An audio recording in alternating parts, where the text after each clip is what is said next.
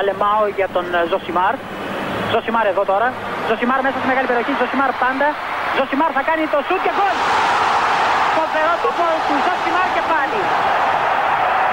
Ο Περέιρα Ζωσιμάρ, 24 χρόνων παίκτης της Βοτακόβο.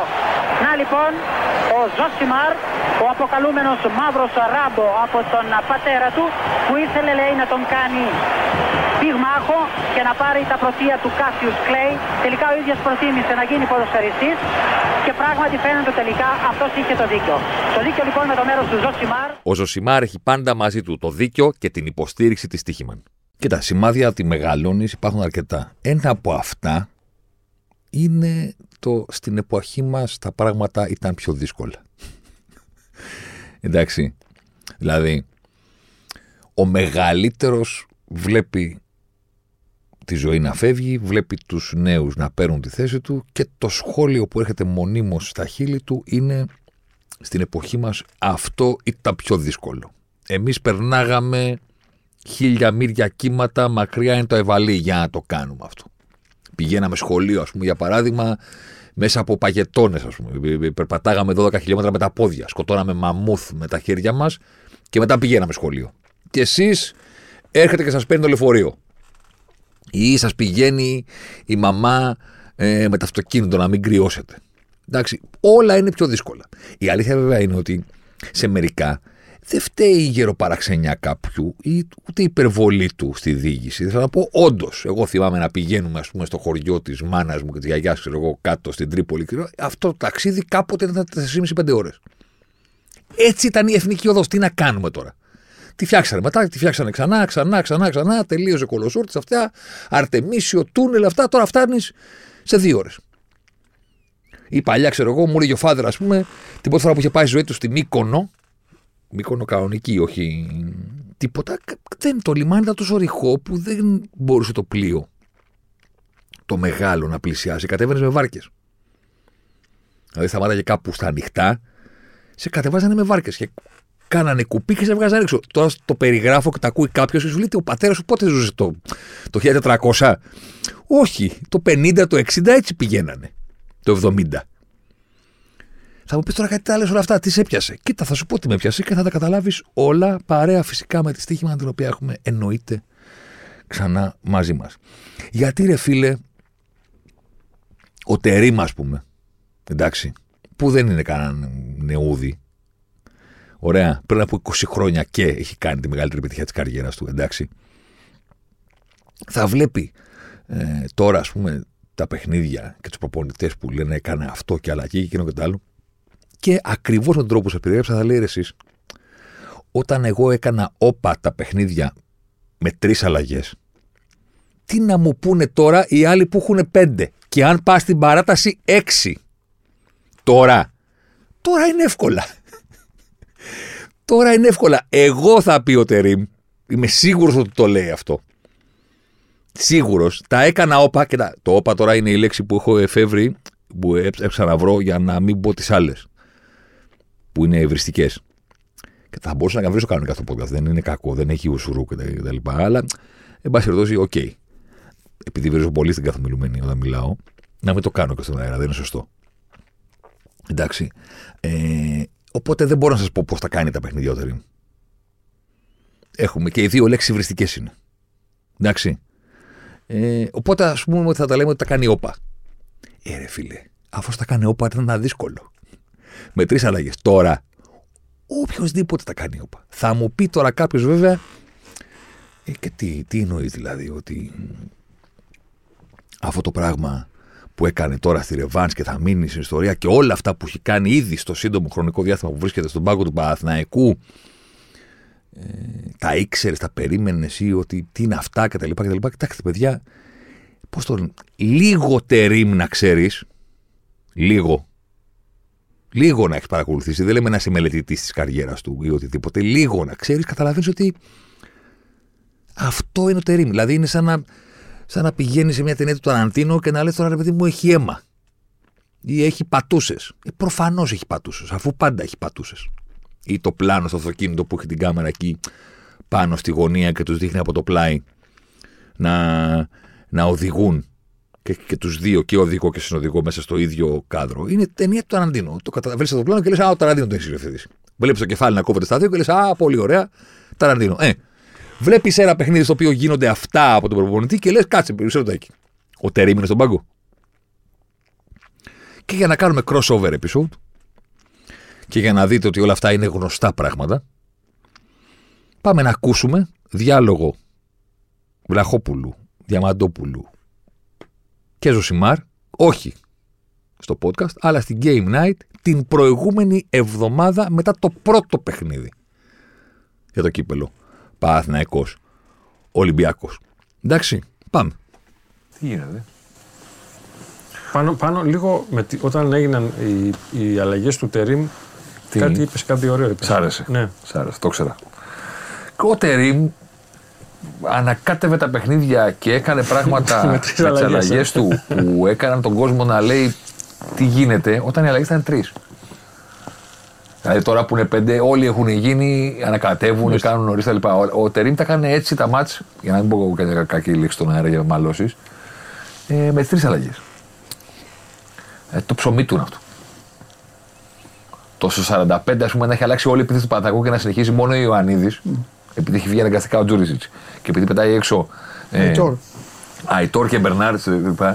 Το ψωμί του είναι. Και κότσερα αμυντικό χαβ δεύτερη φορά στη ζωή του. Είμαστε ακόμα στην αρχή. Δεν τον είχε βάλει, ε. Είμαστε ακόμα στην αρχή. Μπε- Μέχρι τώρα δεν Ο είναι. Τερήμ, Όμως δεν θέλω να παρεξηγηθώ, δεν λέω ότι είναι μόνο αυτός σαν προπονητής. Θα ήμουν πάρα πολύ λαθασμένος και ε, μ, πολύ έτσι, υπερβολικός αν έλεγα κάτι τέτοιο. Αλλά είναι πολύ από αυτό, ε. Αλλά ένα από τα πράγματα που είναι ο Τερήμ είναι και αυτό. Ναι. Και να, καλό δεν είναι. Είναι μωρέ, και να αυτό. Ε, καλό Είναι και αυτό. Και σου ξαναλέω, δηλαδή το θυμάμαι να τα κάνει μπιπ τα παιχνίδια στο γύρο του 2008 με τον πάγκο της Τουρκίας με τις τρεις αλλαγές. Και να λες τι βλέπω, ποιος παίζει πού, ναι. πού έχει πάει ο Διαμαντόπουλος. Αυτός αριστερά δεν έπαιζε. Πού παίζει τώρα, δηλαδή να μην καταλαβαίνεις τι συμβαίνει στον αγωνιστικό χώρο. Με τρεις αλλαγές, με πέντε. Είμαστε ακόμα στην αρχή.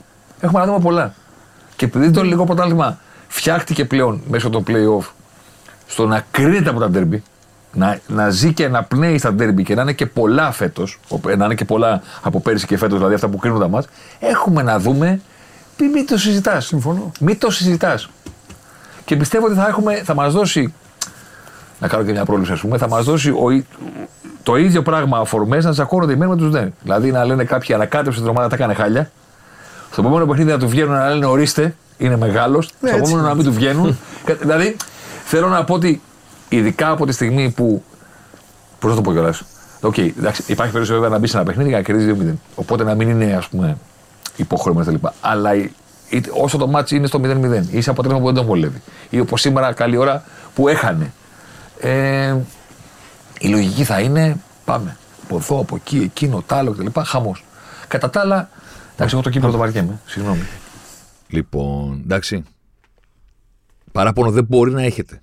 Θα μου πεις τώρα, εμείς ακούμε το podcast, να ακούμε και τις εκπομπές. Κοίτα, παιδιά, τώρα εντάξει, ξέρω εγώ, τι να σας πω.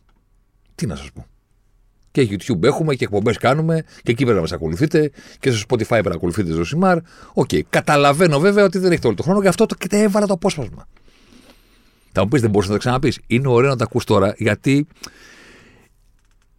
Το είπα. Ακόμα δεν έχετε δει τίποτα. Δεν έχετε δει τίποτα. Το να παίξει ο Κώτσιρας αμυντικό χαφ δεν είναι τίποτα για τον Τερίμ. Είναι σαν να βλέπεις το Στεφ Κάρι, θα τον πω το Στεφ Κάρι σε λίγο, θα τον ξανακούσετε, να τον βλέπεις να βάζει ένα τρίποντο και να λες Αυτός βάζει τρίποντα. Όχι. Όταν θα βάλει έξι, θα πεις ο Στεφ Κάρι βάζει τρίποντα. Άμα βάλει ένα, δεν είναι κάτι. Δεν, ε, δεν παίζει ρόλο.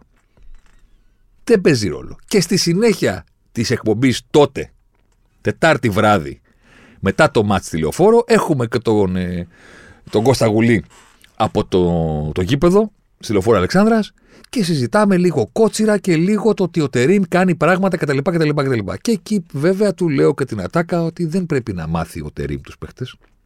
Οι παίχτες πρέπει να μάθουν τον Τερίμ. Πάμε. Για βάλει. Μια επιλογή που δεν την περιμένεις. Ένα μάτσο έχει παίξει την καριέρα του πριν τέσσερα χρόνια στον Αστέρα. Εκεί, τίποτα άλλο.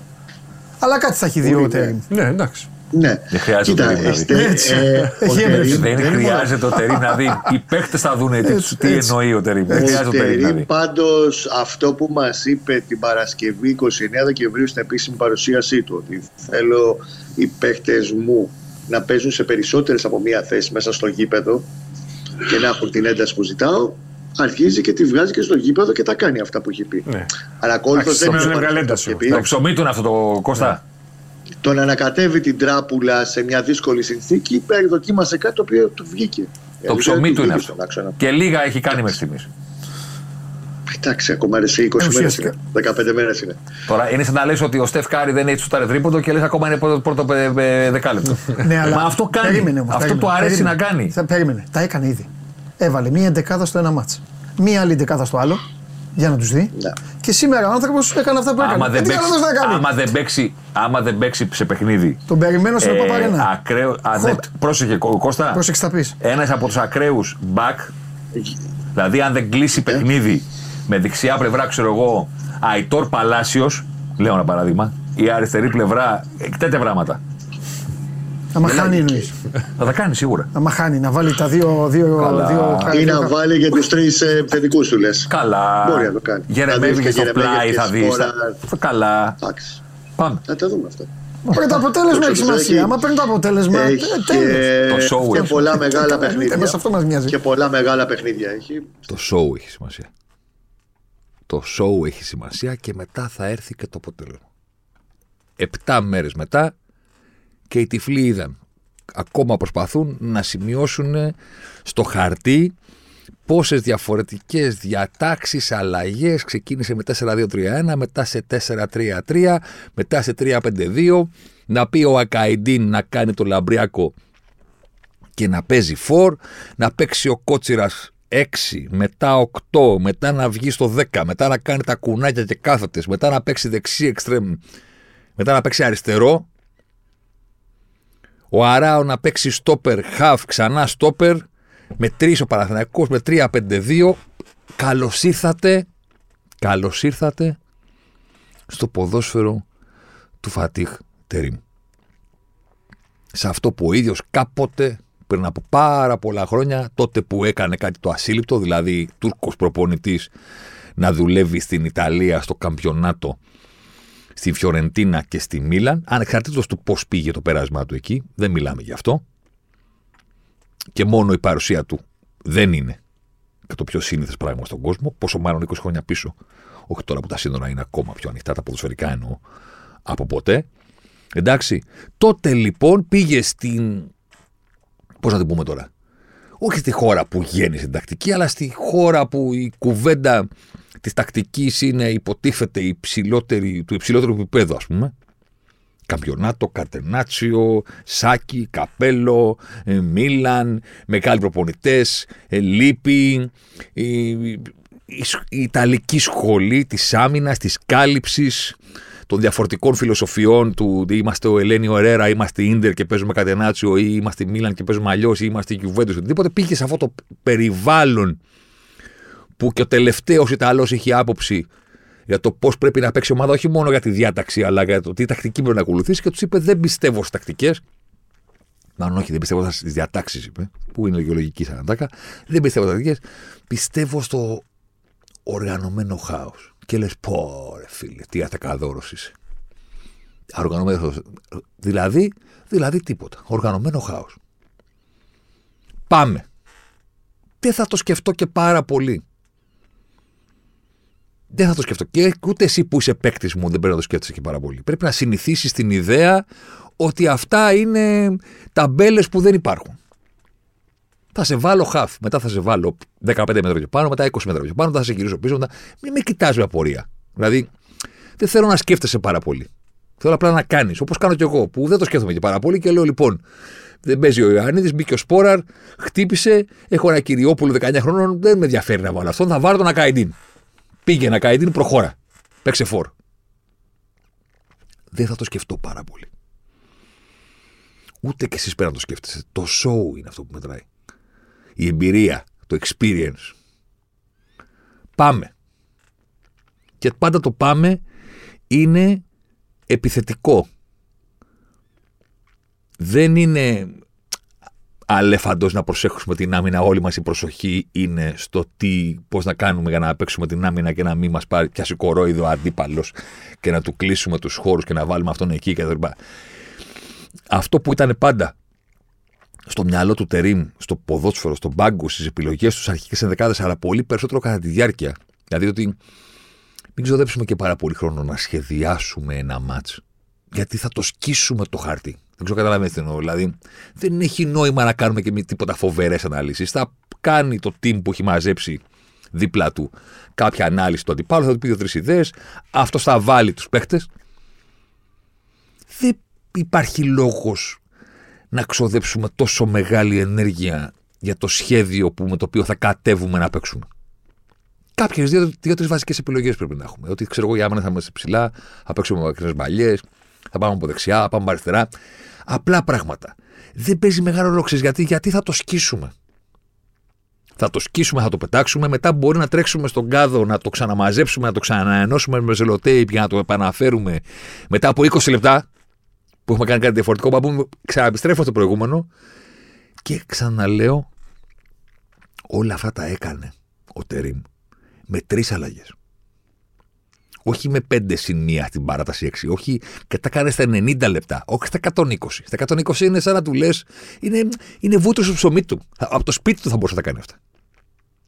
Δηλαδή, πολύ εύκολο για εκείνον να διαχειριστεί έτσι τη ρεβάνς του Παναθηναϊκού με τον Ολυμπιακό στο άδειο Καραϊσκάκης και να μείνει στην ιστορία ως το παιχνίδι που ο Τερή με κάνει όλα αυτά. Είναι, είναι της πλάκας. Είναι ο Στεφ Κάρη σε λέει άπρεπε, παιδί μου. Πώς να το πω, είναι πολύ εύκολο.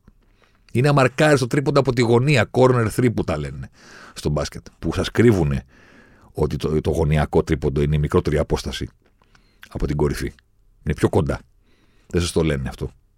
Στις περιγραφές. Και μετά θα αναρωτηθείτε Κάτσε ρε φίλε, ε, το μπάσκετ είναι το μοναδικό άθλημα στο οποίο επιβραβεύεται η απόσταση. Άμα το βάλεις από μακριά, παίρνεις παραπάνω πόντους. Κάτι που δεν ισχύει πουθενά άλλου.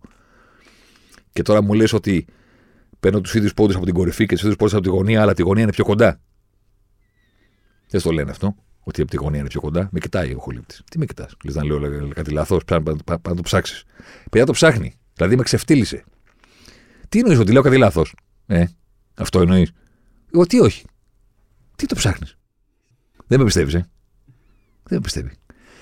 Λοιπόν, εύκολο για τον Τερήμ. Γωνιακό τρίποντο του Στεφ Κάρη. Δηλαδή, από αυτά που βάζει ο Κάρη και γυρνάει και κοιτάει τον κόσμο ενώ η μπάλα είναι στον αέρα. Κατάλαβες; Μαξί, μιας και το είπα. Μπήκα έτσι ετοιμαζόμενος να κοιτάξω να δω λίγο τα παιχνίδια. Εκείνα. Τα περίφημα παιχνίδια στο Euro του 2008 της Τουρκίας με τον, Πάγκο, με τον Τερίμ στον Πάγκο και όλο αυτό το σοου. Τι είχε κάνει τότε ο Τερίμ. Είναι σε έναν όμιλο με Πορτογαλία, Ελβετία, Τσεχία. Εντάξει. Και ξεκινάει τον όμιλο και χάνει από την Πορτογαλία στο πρώτο παιχνίδι 2-0. Εντάξει, το βρήκες; Είναι πιο κοντά; Ευχαριστώ. Μπράβο. Πάμε παρακάτω. Συνεχίζουμε. Ξαναλέω, η Τουρκία του Τερίμ στο Euro του 8, σε αυτό που πήγαμε εμείς ως πρωταθλητές Ευρώπης και γυρίσαμε με τρεις ήττες. Εντάξει. Ξεκινάει τον όμιλο με ήττα από την Πορτογαλία και μετά έχει να παίξει με Ελβετία και Τσεχία. Και κοιτάξτε τι κάνει ο άνθρωπος. Παίζει με τους Ελβετούς. Ημίχρονο 1-0. Γιακίν, το θυμάστε ένα, ένα δεκάρι που είχε η Ελβετία; Γιακίν. 1-0 αλλαγές Τερήμ σε Ντούρκ, το Παλ στο δεύτερο ημίχρονο. Όλοι μπροστά παίζει ταυτόχρονα. Ο Νιχάτη, Πεχτάρα, ο Σανλή, ο Αρντά Τουράν που είναι 21 και ο Καραντενής. Τίποτα. Τέσσερις, ένας, πέντε ρε παιδί μου. Δεν ξέρω πώς να το πω. Δηλαδή μπροστά όλοι. Ορμάτε. Στο 57, 1-1 ο Σεντούρκ. Στο 90, στο 90, προσέξτε, Αρντά Τουράν 2-1. Και παίρνει και την εκδίκησή τους από τους Ελβετούς, που είναι αυτοί που σε διπλά παιχνίδια στα μπαράζ τον είχαν αποκλείσει τότε σε παιχνίδι ντροπής, γιατί είχε πέσει το ξύλο του αιώνα, της Αρκούδας. Σε διπλά παιχνίδια τους έχει, τον έχουν αποκλείσει οι Ελβετοί από το Μουντιάλ του 6. Και είμαστε δύο χρόνια αργότερα και στον Όμιλο παίρνει τη συγκεκριμένη εκδίκηση ο Τερίμ. Επαναλαμβάνω, μη- χάνει ένα 0 στο ημίχρονο. 57-90 το κάνει 2-1. Και πηγαίνει τρίτο παιχνίδι στον Όμιλο. Και παίζει με την Τσεχία. Στο 34-01 η Τσέχη κόλερ. Τρίμετρος, ξέρετε. Euro 2004. Στο 62 0-2 η Τσέχη. Enter Φατίχ Τερίμ. Έχει ήδη κάνει δύο αλλαγές στο ημίχρονο. Έχει κάνει μία αλλαγή στο 46. Έχει κάνει άλλη μία αλλαγή με Καζίμ Ρίτσαρτς. Θυμάστε Καζίμ Ρίτσαρτς; Φοβερά πράγματα. Στο 57 κάνει και την τρίτη στο 63 ενώ χάνει, παραλαμβάνω, 0-2. Όλοι μπροστά. 1-2 ο Τουράν στο 75. 2-2 ο Νιχάτ στο 87. 3-2 ο Νιχάτ στο 89. Όλοι μέσα. Όλοι μέσα. Πανηγυρισμοί, τερί με λευκό πουκάμισο μαυρισμένος να κουνάει τα χέρια. Απόλυτος ηγέτης, ρε παιδί μου. Δύο νίκες μετά από ήττα στο πρώτο παιχνίδι από την Πορτογαλία. Κάνουν δύο νίκες και περνάνε και τις δύο στο 90. Και τις δύο με ανατροπή. Τη μία από 1-0-2-1 και την άλλη από 0-2-3-2. Πώς λέει εδώ η σημείωση που διαβάζω, η Τουρκία ήταν μπροστά στο σκορ 1 λεπτό και 53. Ε, ένα λεπτό. Ήταν ένα λεπτό μπροστά, το 89. Και 53 λεπτά χάνανε. Με την Ελβετία, γράφει εδώ η στατιστική, φοβερό, 0 λεπτά μπροστά. Το έβαλε ο Τουράρ το 90 και έληξε. Και παίζουνε. Προημιτελικό με την Κροατία. Μπίλιτς εναντίον Τερίμ. Δηλαδή και, και οι δύο ομάδες έχουν showman στον πάγκο. Βέβαια, γριά αλεπού ο Τερίμ, ας πούμε. Ο Μπίλιτ ακόμα τότε μπιτσυρικά σε σκουλαρίκι, σε παίζω κιθάρα, τέτοια πράγματα. ρε παιδί μου, Αλλά δύο showman στον πάγκο έχουμε. Εντάξει. Κροατία, Τουρκία. Μεγάλος προημιτελικό. Παράταση. 0-0. Τα 90 λεπτά. Στο 119 από assist του Μόντριτ, ο Κλάσνιτ κάνει το 1-0 για τους Κροάτες. Υποθέτω ότι ξέρετε τι έγινε. Στο 120 σε Ντούρκ 1-1. Τερίμ, χέρια, αυτά, πανηγυρίζουμε, κλαίμε κτλ. Πάμε στα πέναλτι. Ε, το έχασε ο Μόντριτς το πρώτο, το έβαλε ο Τουράν. Τότε ήταν 21 ο Τουράν. Έπαιζε ακόμα στην Τουρκία. Το δεύτερο, ένα εύστοχος σε Ντούρκ. Εύστοχος, το έχασε ο Ράκητης, το έβαλε ο Άλτιτοπ, το έχασε ο Πέτριτς. 3-1 στα πέναλτι, τρία πέναλτι έχασαν οι Κροάτες και προκρίθηκε η Τουρκία στους τέσσερις του Euro 2008. Αυτά είναι τα μάτς που δεν θα πω ψέματα. Όταν είπα την ατάκα αυτή στους δύο παντελίδες, δεν τα θυμόμουν απ' έξω. Αλλά θυμόμουν πάρα πολύ καλά, χωρίς να το ψάξω, ότι το 2008 ο Τερίμ ήταν στον πάγκο της Εθνικής Τουρκίας και έκανε όλα τα παιχνίδια όπα, στα οποία κέρδισαν στο τέλος και έκαναν μια φοβερή πορεία που ήταν μαζί με εκείνη που είχαν κάνει το 2002 που είχαν πάει μέχρι τον ημιτελικό του Παγκοσμίου Κυπέλου, όχι με τον Τερίμ. Ήταν η δεύτερη φορά που οι Τούρκοι μας ανάγκασαν να του συζητήσουμε και να τους παρακολουθούμε έτσι σε μεγάλη διοργάνωση. Το είχαν κάνει στο Μουντιάλ του 2002 και το έκαναν και στο Euro του 2008. Τέτοιες λεπτομέρειες δεν τις θυμόμουν, αλλά το τερίμ, αλλαγές, χάος, πανικός, κανείς δεν ξέρει που παίζει ποιος. Και οι Τούρκοι το βάζουν στο τέλος, το θυμόμουν. Τελευταία σημείωση. Παίξανε με τελικό με τους Γερμανούς. Ε. Παίξανε με τελικό με τους Γερμανούς, οι οποίοι έχασαν στον τελικό 1-0 από την Ισπανία με το γκολ του Τόρες που πήραν οι Ισπανοί επιτέλους. Κάτι και ξεκίνησε η τριετία του Ισπανία πρωταθλήτρια Ευρώπης το 8, κόσμου το 10 και ξανά Ευρώπης το 12. Στον ημιτελικό με τη Γερμανία. Εντάξει. Προηγήθηκε η Τουρκία. Είναι η πρώτη φορά. Δεν έχει προηγηθεί σε κανένα άλλο παιχνίδι μέχρι τώρα. Στο 22. Σφάινστάιγκερ στο 26, 1-1. Ημίχρονο. Στο 79 Κλόζε 2-1 για την Τουρκία. Για την Γερμανία, με συγχωρείτε. Στο 86, Σεντούρκ 2-2. Αλλά όταν ζεις με το ξύφος, πεθαίνεις με το ξύφος. Στο 90, ο Λαμ, πάνω που ετοιμάστηκαν για παράταση, είναι το μοναδικό παιχνίδι που δεν το έβαλαν εκείνοι στο τελευταίο λεπτό. Σε όλα τα υπόλοιπα το βάλαν εκείνοι. Τώρα, αντί να το, μην το βάλει κανένας, γιατί το βάλαν νωρίς, το βάλαν στο 86 ισοφάρισαν. Του το έβαλε ο Λαμ στο 90 και έτσι αποκλείστηκαν και πέρασε η Γερμανία στον τελικό που παραλαμβάνω έχασε από την Ισπανία. Αυτή ήταν η Τουρκία του Τερίμ που θυμόμουν όταν είπα παιδιά τι κότσιρα αμυντικό χαφ. Δεν έχετε δει ακόμα τίποτα. Δεν είναι αυτά πειράματα. Αυτά είναι ζεσταίνεται ο άνθρωπος. Είμαστε στα πρώτα πέντε λεπτά του σετ. Ακόμα δεν έχει βάλει τις κομματάρες. Ακόμα είναι εισαγωγή. Δεν έχει βγει ο καράς στην πίστα. Δεν, είναι, δεν έχει πει τίποτα ακόμα.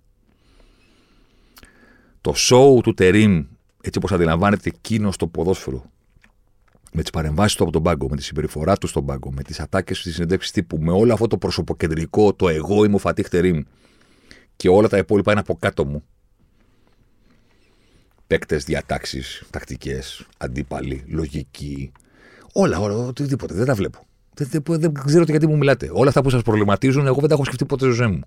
Όλα αυτά που μου λέτε να μην λέω, εγώ θα τα λέω. Θα πλακώνομαι, θα τσακώνομαι. Όλο αυτό το πράγμα. Ε, δεν έχει, αυτή τη στιγμή είμαστε στους τίτλους της ταινίας. Πώς το λέω, opening credits. Δηλαδή, χασμουριέται το λιοντάρι τώρα, ρε παιδί μου.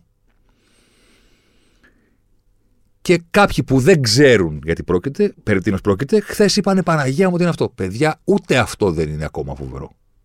Θα έρθουν ακόμα χειρότερα. Χειρότερα. Ναι, λάθος λέξη. Ακόμα πιο, τι να πω, εντυπωσιακά, σοκαριστικά, προκλητικά. Ε, είμαστε στην αρχή. Το show μόλις έχει ξεκινήσει. Καλώς ήρθατε στον κόσμο του Τερίμ. Καλώς ήρθατε στο οργανωμένο χάος. Καλώς ήρθατε στο τα παιχνίδια μου δεν μοιάζουν με, κα... με άλλα παιχνίδια ποδοσφαίρου που έχετε παρακολουθήσει. Γιατί εγώ τα κάνω έτσι. Ό,τι και να κάνει ο αντίπαλος, έξω από τα εύκολα τα βαρετά, τα παίζουμε με τη Λαμία, το Μανατολικό, κατάλαβες παιδί μου, τα κερδίζουμε κλπ. Τα υπόλοιπα παιχνίδια δεν υπάρχουν άλλες συνθήκες. Δεν υπάρχουν αντίπαλοι, δεν υπάρχουν παίχτες, δεν υπάρχουν αντίπαλοι Εγώ ορίζω το πώς θα γίνει το μάτσο. Φέρνω, ξεκινάω τον κότσιρα, μου παίρνουν το κέντρο στο δεύτερο μήχρονο, με πιέζουν, δεν μου αρέσει το build-up της ομάδας, βάζω τον Πέρεθ. Βάζω το Ζέκα και του λέω το Πέρεθ. Φτιάξε την οργάνωση. Ζέκα πήγαινε στο κέντρο, κότσιρα ανέβα ψηλά. Κάτσε εκεί, κάτι θα κάνεις. Βγάζω το σπόρα, βάζω τον Ακαϊντίν, τον κότσιρα τον φέρνω δεξιά, μετά του λέω πήγαινε αριστερά, μετά του, του αναράω μία, τον έχω τρίτο στόπερ γιατί μου έχει βάλει δύο καρβαλιάλ. Όλο αυτό το πράγμα και μπροστά. Επίθεση. Και είμαστε ακόμα στην αρχή. Και με τον τρόπο που είπα και στην Game Night, θα μου πεις τώρα σιγά την πρόβλεψη που έκανες. Ναι, OK. Okay. Ε, καταρχήν βρήκα όλα τα υπόλοιπα. Ότι ακόμα μέσα στην αρχή, ότι θα σοκαρεστείτε ακόμα περισσότερο, ότι αυτά δεν είναι τίποτα, ότι θα κάνει κι άλλα και μην, μην εντυπωσιάζεστε με το Κώτσιρα σαν με την Είναι το τελευταίο. Αυτό το συνηθίσετε με τι 10 μέρες. Αυτό θα γίνει καθεστώς, θα γίνει τίποτα. Άνεση. Λογικό θα γίνει ο κότσερα παίζει στο 6. Μπροστά σε αυτά που θα ακολουθήσουν. Ε, μαζί έκανα και την. Όχι ακριβώς πρόβλεψη, αλλά τη, τη, τη, δήλωση, ας πούμε, την εκτίμηση ότι έτσι, επειδή έχονται συνεχόμενα τα derby και τα derby σχεδόν πάντα ένα αμφίροπα όσον αφορά το σκορ και οριακά παιχνίδια, όσο πιο οριακά είναι τα μάτς, τόσο πιο θα ανεβάζει την ένταση ο Τερίμ στο, στο φατιχόμετρο, ρε παιδί μου. Πώς το λένε, full on Τερίμ. Πώς το λέει στο. Στην, στην καταιγίδα, πώς λέγεται την ταινία που λέει never go full. Πώς λέγαμε την άλλη φορά, σε ποιο podcast είχαμε πει, ποτέ με πηγαίνετε full Guardiola. Ποτέ, θα, θα γίνεται full on team, εντάξει. Ε, μετά καταλαβαίνετε βέβαια ότι σε όλους εμάς γύρω που το παρακολουθούμε αυτό, δημοσιογράφους, κόσμο της ομάδας, αντίπαλους, οπαδούς, αντίπαλου παίκτες, αντιπαλοπονητέ, αντίπαλου ρεπόρτερ, όλα. Όλοι αυτοί που το παρακολουθούν έτσι λίγο αμήχανα στην αρχή, το, το, το, show τερίμ, ας πούμε, έχει, μια, έχει ένα φοβερό χαρακτηριστικό. ότι μετά από λίγο σε χωρίζει σε στρατόπεδα. Είναι εξορισμού φτιαγμένο για να σε χωρίζει σε στρατόπεδα. Οπότε φτιάχνεται ο κόσμος που ακολουθεί τον Τερήμ τα τελευταία 20 χρόνια, που είναι αυτοί οι οποίοι τον βλέπουν και κλαίνε. Κλαίνε, ρε παιδί μου, πώς το λέει. Έχω άνθρωπους που με ακούνε και κλαίνε. Υπάρχουν. Πώς είναι αυτοί οι Τούρκοι τώρα που έχουν ακολουθήσει όλους τους λογαριασμούς στον Παναθηναϊκό στο Twitter; Και ξαφνικά έχει γίνει ο Παναθηναϊκός η ομάδα τους. Το έχετε ξαναδεί αυτό το πράγμα; Λες και είναι οι οπαδοί του Ρονάλντο, ρε παιδί μου. Που παίζει ο Ρονάλντος είναι Αλνά. Και εμείς. Αλνάστρε εδώ. Χαμός. Δώσε σφύρα καλά την Αλνάστρε. Κοράκι διαιτητή. Παίξε καλά. Κατάλαβες; Ε, το, τον βλέπουν και κλαίνε. Κλαίνε, ρε παιδί μου, κλαίνε. Οι οποίοι πλακώνονται τα τελευταία 20 χρόνια με τους άλλους που λένε ρε, εσύ, τι είναι αυτά που κάνει, τι ποδόσφαιρο είναι αυτό, τι επιλογές είναι αυτές. Έχει και αποτυχίες, γιατί έχει και πολλές αποτυχίες.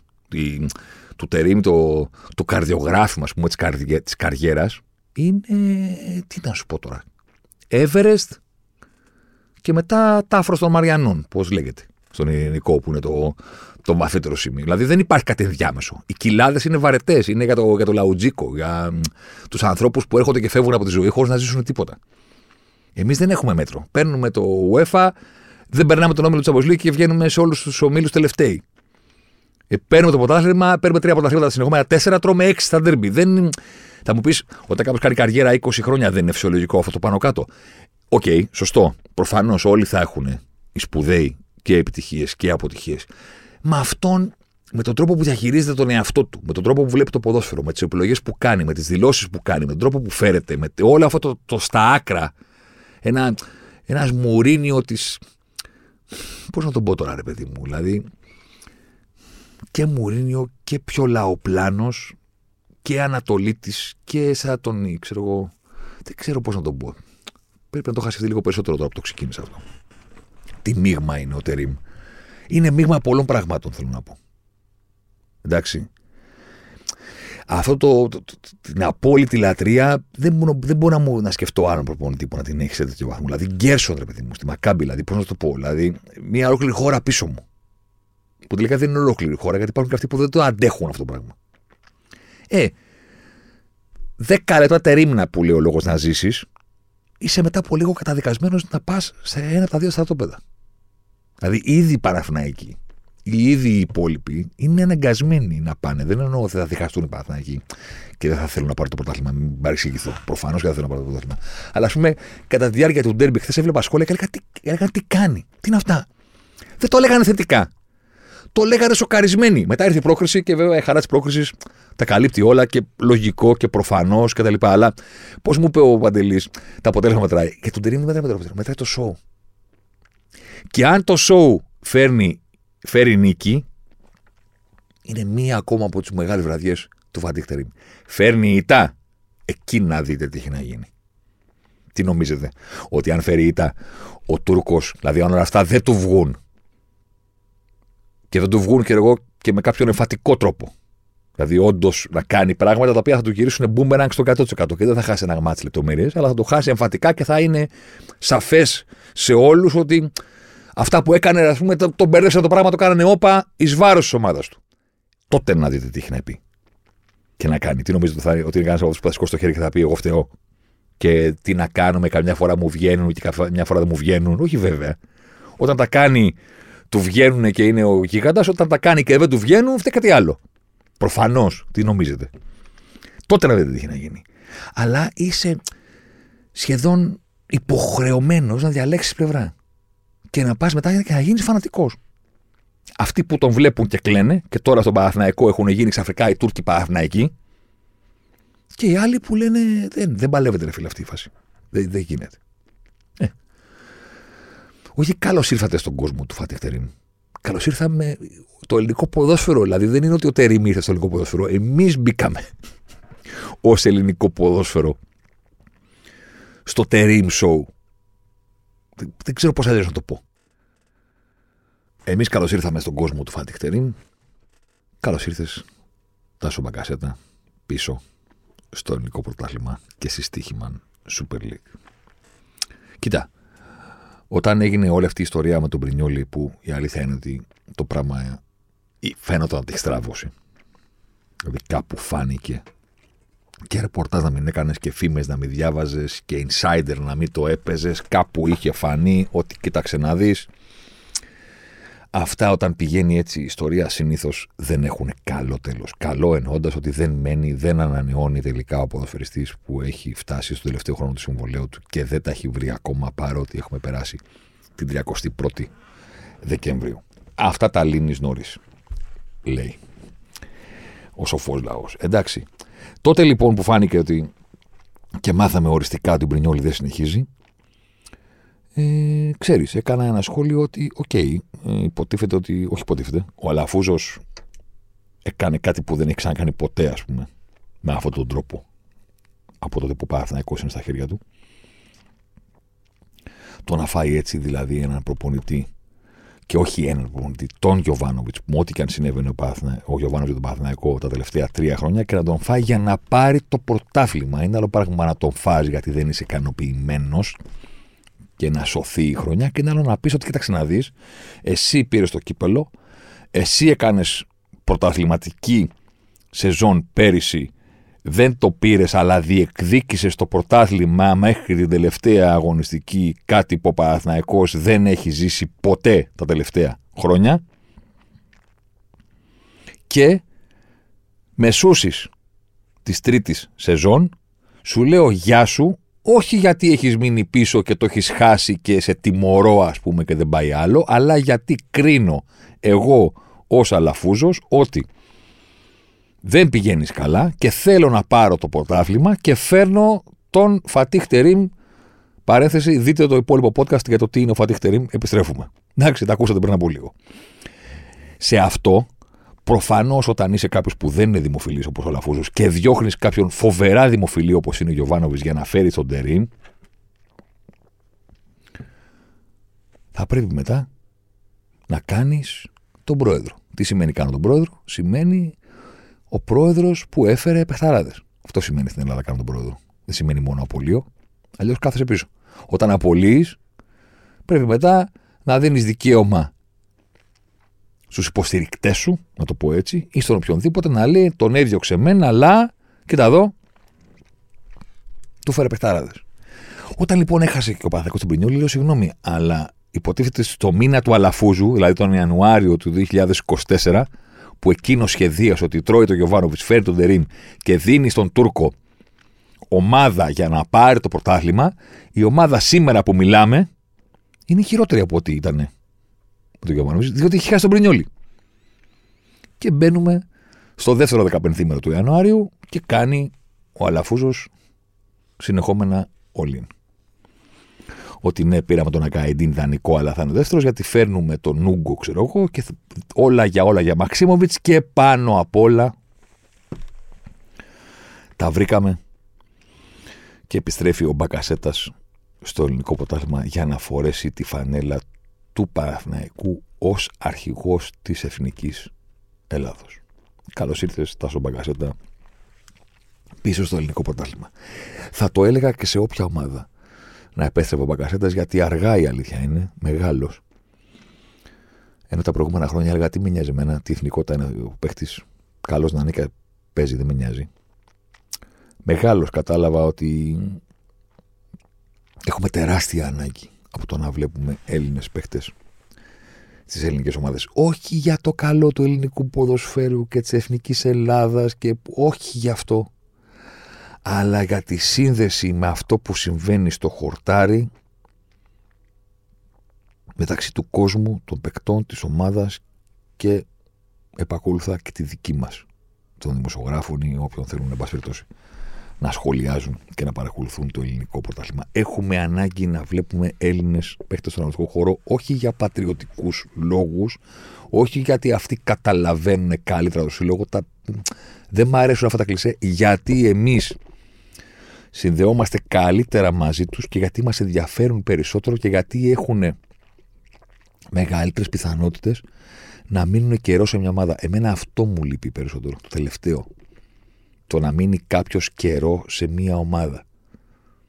Αυτό μου λείπει από το ελληνικό πρωτάθλημα.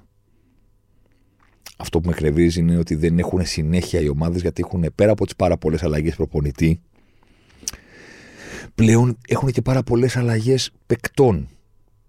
Δεν έχει συνέχεια η λογική η κουβέντα, η εξέλιξη. Πάρα πολύ μου λείπει. Δηλαδή, να φέρω ένα παράδειγμα, ρε παιδί μου, ο Ολυμπιακός χωρί Παναθυναϊκό, εγώ στα χρόνια του Κόκαλη, λίγο ένα παράδειγμα τότε, ή η ΑΕΚ.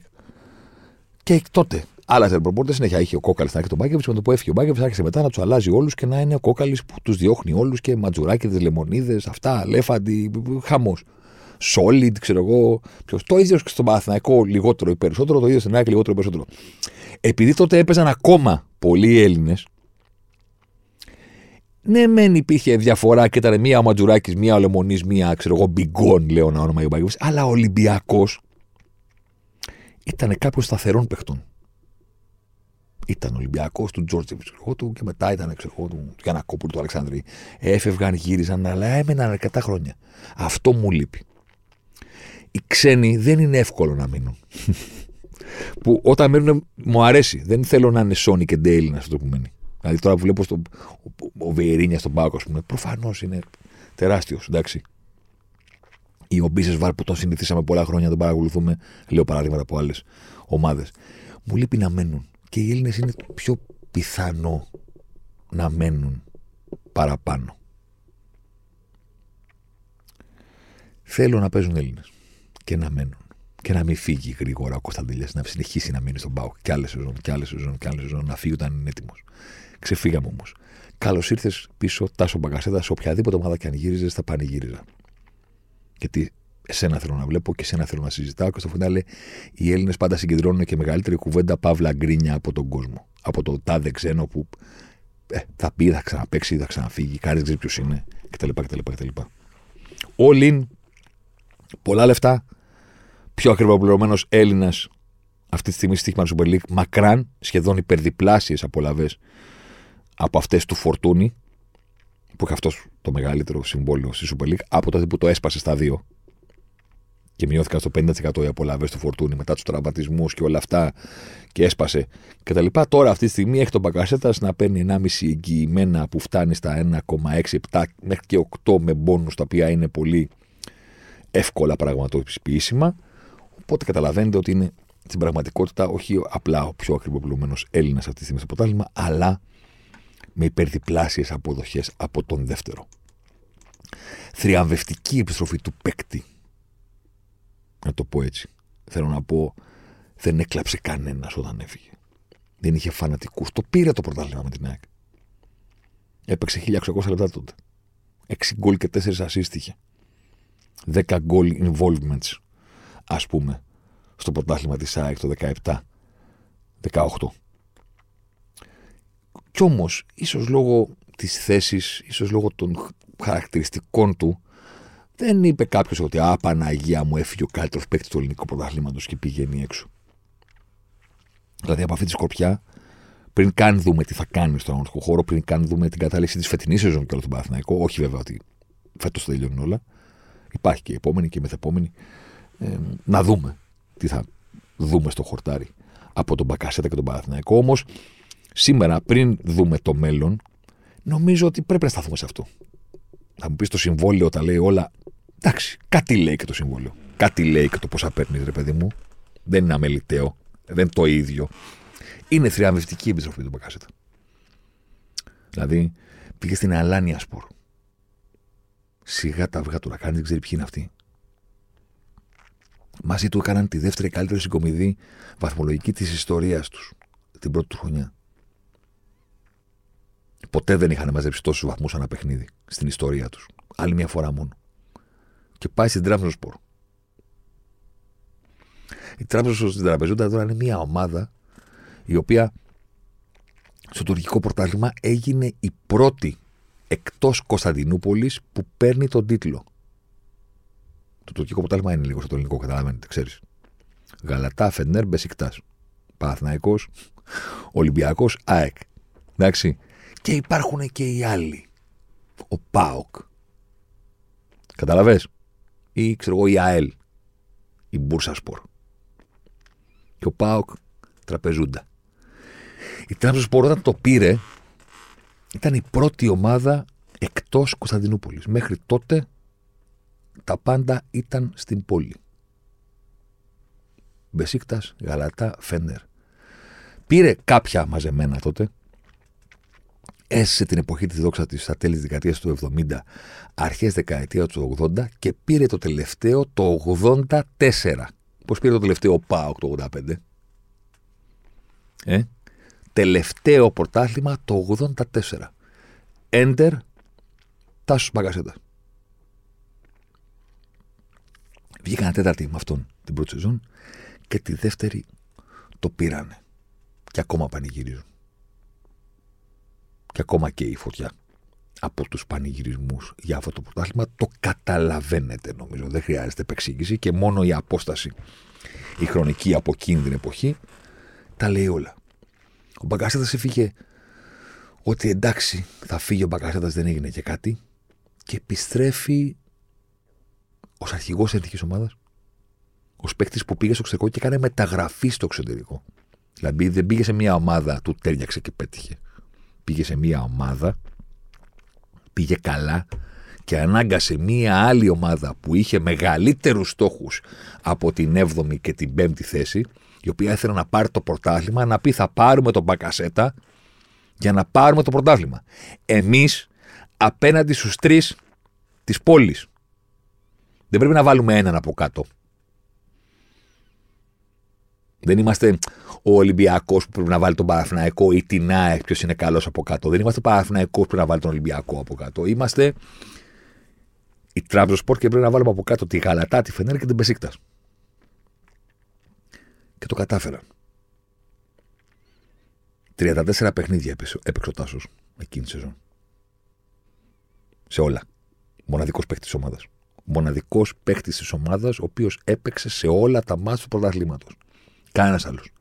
26 ως βασικός, 2.272 λεπτά. 8 γκολ, 4 assist. Είναι θριαμβευτική η επιστροφή του. Πέτυχε. Γυρίζει στα 30, έχοντα παίξει τα καλύτερα χρόνια της καριέρας του, την ακμή του, την ποδοσφαιρική, στο εξωτερικό, σε ένα πρωτάθλημα που εμείς πάντα σνομπάρουμε ότι εντάξει, μου ωραία οι Τούρκοι τώρα, δεν είναι και κάτι φοβερό να πας εκεί, δεν είναι Ευρώπη, είναι από εδώ, από δόθε. Δεν είναι από την άλλη πλευρά. Εντάξει. Και ένα πρωτάθλημα το έχουμε μάθει να λέμε ότι οι Τούρκοι που ξοδεύουν, που φέρνουν παιχταράδες, που πληρώνουν μεγάλα ονόματα και ξοδεύουν αμύθιτες περιουσίες σε συμβόλαια, ας πούμε, κτλ. Και, και τι παιχταράδες φέρνουν.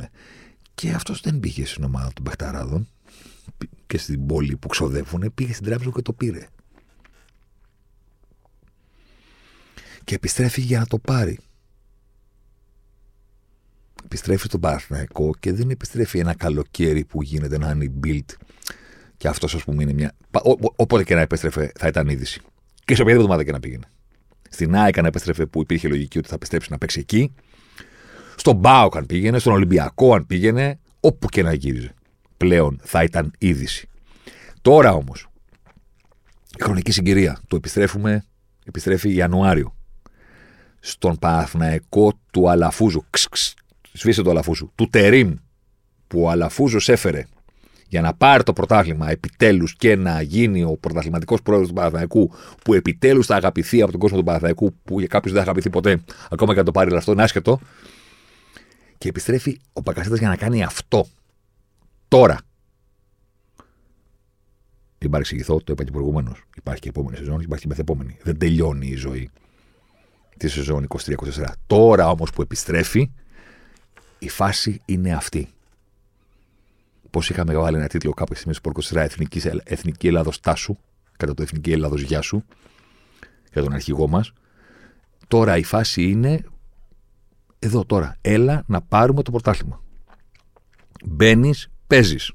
Τακτικό οργανωμένο χάος φατίχτερη, στο οποίο είναι φοβερό πώς ξοδέψαμε πούμε, το μισό πόντι να μιλάμε για τον Τερήμ και όλο αυτό το πράγμα που είναι το ποδόσφαιρο στο μυαλό του.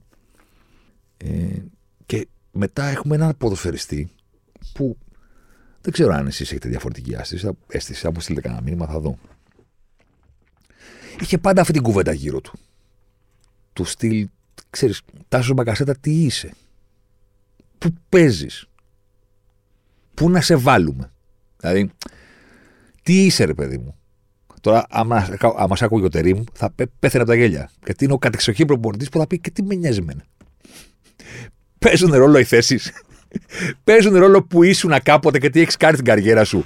Εγώ θα σε βάλω κάπου εκεί και θα σου αναθέσω ένα ρόλο. Τα υπόλοιπα θα τα βρεις μόνος σου. Η ζωή ξέρει και εγώ την εμπιστεύομαι, ρε παιδί μου. Πώς να το πω. Ρένος Χαραλαμπίδης, Φατίχ Τερήμ, φτηνά τσιγάρα. Τάσος Μπακασέτα. Ο Τάσος είναι φοβερό. Ε, την έκανα και για, για εκείνον και παλιότερα την κουβέντα. Ακόμα και στην εποχή στην ΑΕΚ που ξέρεις. Δυσκολευόμουν και εγώ να καταλάβω. Δυσκολεύονταν και οι προπονητές του. Είναι ένας τύπος ο οποίος πιο εύκολα λες τι δεν είναι παρά το τι είναι. Είναι φορ, όχι. Είναι εξτρέμ, όχι. Είναι δεκάρι, όχι. Είναι χαφ. Δεν μου μοιάζει. Δηλαδή, σε τίποτα δεν δίνεις εμφατική απάντηση ότι αυτό είναι. Είναι δεύτερος επιθετικός. Όχι. Δεύτερος επιθετικός επειδή ήταν ο Πέλκας. Που όπου και να τον έβαζες, στο μυαλό του ήταν να πάει εκεί. Στον γκολ και στην ασή. Στον γκολ και στην ασή. Λόγω σωματοδομής, τον... βα- ε, σε κάποιο μπορεί να έλεγε να βάλουμε τον Πέλκα στο 10. Είναι άλλα πράγματα να τον βάλουμε στο 10 και να ότι ο Πέλκας είναι δεκάρι. Ο Φορτούρης είναι δεκάρι. Όπου και να τον βάλεις. Αριστερά, δεξιά, στο 10, στο 8, όπου και να τον βάλεις, ο Φορτούρης είναι δεκάρι. Πάμε παρακάτω. Ο Μασούρας. Ο Μασούρας είναι, τα έχουμε ξαναπεί, white forward, δεύτερος επιθετικός. Όπου και να τον βάλει, θα κάνει πολλές δουλειές στο γήπεδο, θα βοηθήσει στην άμυνα, θα κατέβει χαμηλά, θα είναι τακτικά σωστός. Όπου και να τον βάλεις, αριστερά, δεξιά, πίσω από το επιθετικό τίποτα, θα πάει εκεί να το βάλει. Είναι πολύ καλύτερος χωρίς την μπάλα παρά με αυτήν, ή αυτό και δεν γεμίζει το μάτι στον κόσμο που λέει: Κάνε μου μια τρίπλα, θέλω ένα κοντρόλ, θέλω μια προσωπική ενέργεια. Χωρίς την μπάλα είναι φανταστικό. Θα κινηθεί χωρίς αυτήν, θα βρεθεί εκεί που πρέπει να δώσει ή την τελική πάσα ή να βάλει γκολ. Ο Μπακασέτας. Ο Μπακασέτας μοιάζει καταδικασμένος. Δηλαδή, ο Μάνταλο μου είναι 8. Δεν έγινε ποτέ 10, ρε παιδί μου. Πιο πολύ 8 από το φορτούνι. Ναι, συμφωνούμε, να συμφωνήσουμε. Ο Φώτης είναι φορ. Και κάνει πάρα πολλά πράγματα στο γήπεδο. Φοβερά πράγματα στο γήπεδο. Το έκανε και στην Ομπαμπάνη έναν τρόπο που τραυματίστηκε. Το λέω γιατί είναι ένα μα που δεν σκόραρε. Δεν είναι εύκολο να παίζεις εκτό έδρας να μην σκοράρεις και να κάνει ξέρω εγώ, 46 ενέργειες με την μπάλα. Μακριά από την περιοχή να βοηθάς τόσο πολύ να παίρνεις 5 κερδισμένα φάουλ. 5 κερδισμένα φάουλ. Και να συμμετέχεις σε 18 μονομαχίες αν είσαι το Θεό σου. Ήταν ο Ιωαννίδης. Στην Οπαπαρένα. Τώρα. Πάει αυτό. Ο Μπακασέτα ήταν ο τύπος που να το βάλουμε δεξιά δεν είναι extreme. Να το βάλουμε φόρ δεν είναι επιθετικός. Να το βάλουμε πίσω το φόρμα δεν είναι δεκάρι. Να το βάλουμε χαφ δεν είναι ακριβώς χαφ. Τι είναι, είναι ο Τάσος Μπακασέτα. Κοίτα, η αλήθεια είναι ότι εγώ ζήτησα από τα, τους φίλους στην όπτα να μου στείλουν πράγματα για τα στοιχεία του, για τους αριθμούς του αυτά τα, αυτές τις πέντε συν μισή σεζόν που ήταν στην Τουρκία και έκανε όλα όσα είπαμε.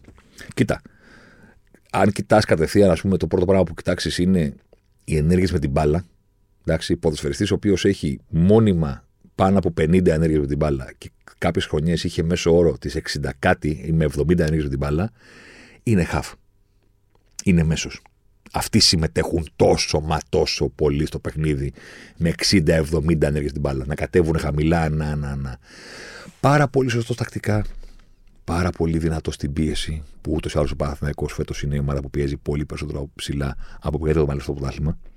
Παρότι κατέβασε λίγο την ένταση στο μάτς με την ΑΕΚ. Κλείνει η παρένθεση. Με φοβερή ενέργεια. Μοιάζει με τον Ιωαννίδης σε αυτό το κομμάτι. Το ότι δεν είμαι στον αγωνιστικό χώρο πιστεύοντας ότι η δουλειά μου είναι μία. Άντε δύο. Όλα δουλειά μου είναι. Να πιέσω, δουλειά μου. Να κατέβω χαμηλά να βοηθήσω την ανάπτυξη, δική μου δουλειά. Να βγω στο πλάι να τρέξω, δική μου δουλειά. Να τρέξω στην πλάι της άμυνας, δική μου δουλειά. Να πατήσω περιοχή, δική μου. Να βγω από την περιοχή να κάνω χτίσιμο συνεργασιών εκεί στα όρια, δική μου δουλειά. Θα τα κάνω όλα. Δηλαδή, υποθέτω ότι. Καλά, προ, προφανώς έχουν μιλήσει, δεν περιμένουν εμένα, αλλά θέλω να πω ότι ακόμα και να μην είχαν μιλήσει για κάποιο λόγο, υποθέτω ότι ο Ανίδης είναι περιχάρης για το γεγονός ότι θα έχει κοντά του, στο χώρο του, τον Μπακάσετα. Γνωρίζονται την εθνική, γνωρίζονται, είναι φίλοι, καλή σχέση έχουν. διάβασα στο ρεπορτάζ του Κωνσταγουλή ότι έπαιξε ρόλο στην επιστροφή του Μπακασέτα στον Παναθηναϊκό πέρα από την οικονομική πρόταση και όλα τα υπόλοιπα. Προφανώς επαγγελματίας είναι ο άνθρωπος. Και η διάθεσή του να έρθει και να παίξει με τον Ιωαννίδη. Εδώ ρε παιδί μου, εμείς να πάρουμε το πρωτάθλημα, οι δυο μας. Εγώ πήραμε την ΑΕΚ ένα, πήραμε την Τράπεζα Σπορ. Άστο. Άστο τι έζησα. Εντάξει. Γίγαντα. Είμαι αρχηγός Εθνικής Ελλάδας να πάμε στο Euro, στα playoff που έχουμε να παίξουμε του Nations League. Και εδώ, Πανάθα πρωτάθλημα, οι δυο μας. Έλληνες. Θα πάρουμε το πρωτάθλημα. Τα νούμερα του είναι στη δημιουργία, ας πούμε, τη βλέπεις και λες: Αυτός αυτός δεν είναι δεκάρι. Γιατί η δημιουργία του δεν έχει περάσει σχεδόν ποτέ. Τις, όχι, ποτέ δεν πέρασε τις δυόμιση ευκαιρίες ένα παιχνίδι να φτιάχνει για τους συμπαίκτες του. Δεν είναι νούμερα. Φορτούνι, να τα πω αυτό. Και το νούμερο πέφτει ακόμα περισσότερο αν αφαιρέσουμε τα στημένα που είναι πάρα πολύ καλά τα πόδια του, το ξέρουμε όλοι. Αλλά για να πεις κάποιον δεκάρι, δεν αρκεί το ότι εκτελεί τα στημένα και οι άλλοι παίρνουν τι κεφαλιές. Πρέπει να είναι αυτός ο οποίος στη ροή του παιχνιδιού έχει τη δυνατότητα να ταΐζει τους συμπαίκτες του να κάνουν επιθέσεις. Τα νούμερα αυτά θα τα βλέπεις και λες: Δεν είναι δεκαριού. Αλλά καλά νούμερα είναι. Να δημιουργεί τόσο. Η ενέργεια στην αντίπαλη περιοχή. Κάπου στις 2, κάτι. Δεν τε βλέπεις αυτό το νούμερο και λες: Α, 4. 7 ενέργεια στην περιοχή, 6 ενέργεια στην περιοχή, 5 ενέργεια στην περιοχή που έχουν οι παίκτες. Ή δεύτερος επιθετικός. Ούτε νούμερα δεύτερου επιθετικού είναι οι δύο ενέργειες στην περιοχή που έχει κατά μέσο όρο ο Μπακάσετα σε αυτά τα 5,5 χρόνια στην Τουρκία. Και είπα, είπαμε εντάξει, αλλά είναι σπορ και τράμπλο σπορ. Δεν είναι οι ίδιοι οι ρόλοι, δεν ήταν οι ίδιοι οι στόχοι. Υποθέτω ότι στον Παναθηναϊκό τα νούμερα του μπορεί να τα αυξήσει σε αυτό το τομέα. Ξέρω, να πατάει περισσότερη περιοχή. Θα δούμε. Δεν ξέρει που θα τον κάνει το ρήμ. Με το δούμε φόρμα, θα το δούμε τερματοφύλακα. Δεν ξέρεις. Δεν βγάζει άκρη. Απλώς κοιτώντας προς τα πίσω, στο τι παίρνει ο Παναθηναϊκός αν υποθέσουμε ότι από εκεί θα καταλάβουμε από τα τελευταία πέντε χρόνια συν τη μισή σεζόν που έχει παίξει φέτος, οι πολλές επαφές με την μπάλα, οι πολλές επαφές με την μπάλα περιγράφουν ένα χάφ. Η δημιουργία περιγράφει έναν παίκτη που δεν έχει την ευχαίρεια του δεκαριού, αλλά δημιουργεί. Είτε αποστημένα και να φτιάξει και κάτι στην κανονική του παιχνιδιού. Οι ενέργειες στην αντίπαλη περιοχή υποδηλώνουν κάποιον ο οποίος δεν είναι φορ, δεν είναι δεύτερος φορ, αλλά θα το πατήσει το κουτί. Και οι ανακτήσεις κατοχής, που είναι όλες σταθερά 4,5, 5,5, 6, υποδηλώνουν ένα παίχτη που δουλεύει πάρα πολύ στο γήπεδο μαζί με τις κερδισμένες μονομαχίε. Καταλαβαίνω ότι κάποια ακούνε και λένε Καλά, και συγγνώμη από τα νούμερα, θα καταλάβουμε. Ε, ξέρω εγώ. Δεν βοηθάνε αυτό που σου είπα. Ξέρεις που πατάει πάνω κάτω. Ότι παίζει κάπου εκεί ανάμεσα στο 8 και στο 10 χωρίς να είναι τίποτα από τα δύο καθαρά γιατί θα το δεις πιο πάνω από οκτάρια, αλλά δεν έχει την ευκαιρία του δεκαριού. Μην ξαναλέω τα ίδια. Ένα υβριδικό κάπου εκεί. Και εργάτη και στάρ. Εννοώ ότι και να κάνω πολλές δουλειές στο κήπεδο, αλλά να είμαι και καθοριστικός. Να βρω τα γκολ μου. Να βρω τις στιγμές μου. Να βρω τη δημιουργία μου. Να βγω μπροστά. Και ό,τι χρειαστεί να το κάνω. Εγώ αυτό το εκτιμώ πάρα πολύ στους ποδοσφαιριστές. Ό,τι χρειαστεί να το κάνω. Θέλετε ανακτήσει κατοχής εδώ. Θα παλέψω. Θέλετε πίεση. Εγώ. Θέλετε και τι μέρε μονομαχίες εγώ. Τα στημένα εγώ. Να, καμιά πάσα να βγάλουμε, ναι. Να μπω και στην περιοχή να κάνω δύο σουτ, να τα κάνω. Εγώ. Ό,τι θέλετε. Ό,τι μπορώ. Ό,τι έχω. Α πούμε, μου στείλαν εδώ οι φίλοι από την Τουρκία. Α, και σουτ εκτός περιοχής. Καλά, ξέρω ότι αυτό δεν το εκτιμώ πάρα πολύ, αλλά εντάξει. Τι θα κάνουμε τώρα. Από τότε που πήγε ο Τάσος στην Τουρκία, τώρα που φεύγει, φεύγει με 10 γκολ με σουτ εκτός περιοχής. Μόνο ο Καφερτσί έχει βάλει περισσότερα με 13. Από τότε που πήγε στην Τουρκία έφτιαξε 291 ευκαιρίες για τους συμπαίκτες του. Μόνο ο Βίτσα με 344 έχει περισσότερες. Απλώ αυτές οι ευκαιρίες του Τάσου είναι μοιρασμένε σε στημένα και σε open play. Και τελευταίο, έχει και δύο πρωτιές. Από το καλοκαίρι του 2019 μέχρι και σήμερα, που τελειώνει και έχουμε σούμα την καριέρα του Μπακασέτα στην Τουρκία, κανένας άλλος παίχτης δεν έκανε τόσα σουτ και δεν είχε τόσα σουτ on target. 388 σουτ, 150 on target. Ναι, σουτάρουμε. το έχουμε. Πώς το λέγει ο Παναγούλια, έτσι μπαίνει το γκολ. Ο μέσος όρος του είναι περίπου στα 2,5 σουτ. 2,5 τελικές ανά παιχνίδι. Κάπου εκεί. Στα χρόνια του. Αυτό είναι το οργανωμένο χάος του Φατίχ από το οποίο πιστέψτε με, ακόμα δεν έχετε δει τίποτα. Αυτή είναι η θριαμβευτική επιστροφή του Μπακασέτα στο ελληνικό πρωτάθλημα, διότι επιστρέφει ως θριαμβευτής ανεξαρτήτως του τι θα γίνει από εδώ και πέρα. Αν θα συνδυαστεί δηλαδή η επιστροφή με θριάμβους του ίδιου και της ομάδας του, θα το δούμε. Αλλά ο ίδιος επιστρέφει θριαμβευτικά από τη θητεία του στο εξωτερικό. Αυτός είναι ο ζωσιμάρα αυτής της εβδομάδας. Πατήστε follow και subscribe. Ενημερώνω, θυμίζω. Εφιστώ την προσοχή ότι μπορείτε να μας βρείτε και στο προφίλ της Τύχημα μαζί και με άλλο πολύ ενδιαφέρον περιεχόμενο. Ραντεβού την επόμενη εβδομάδα.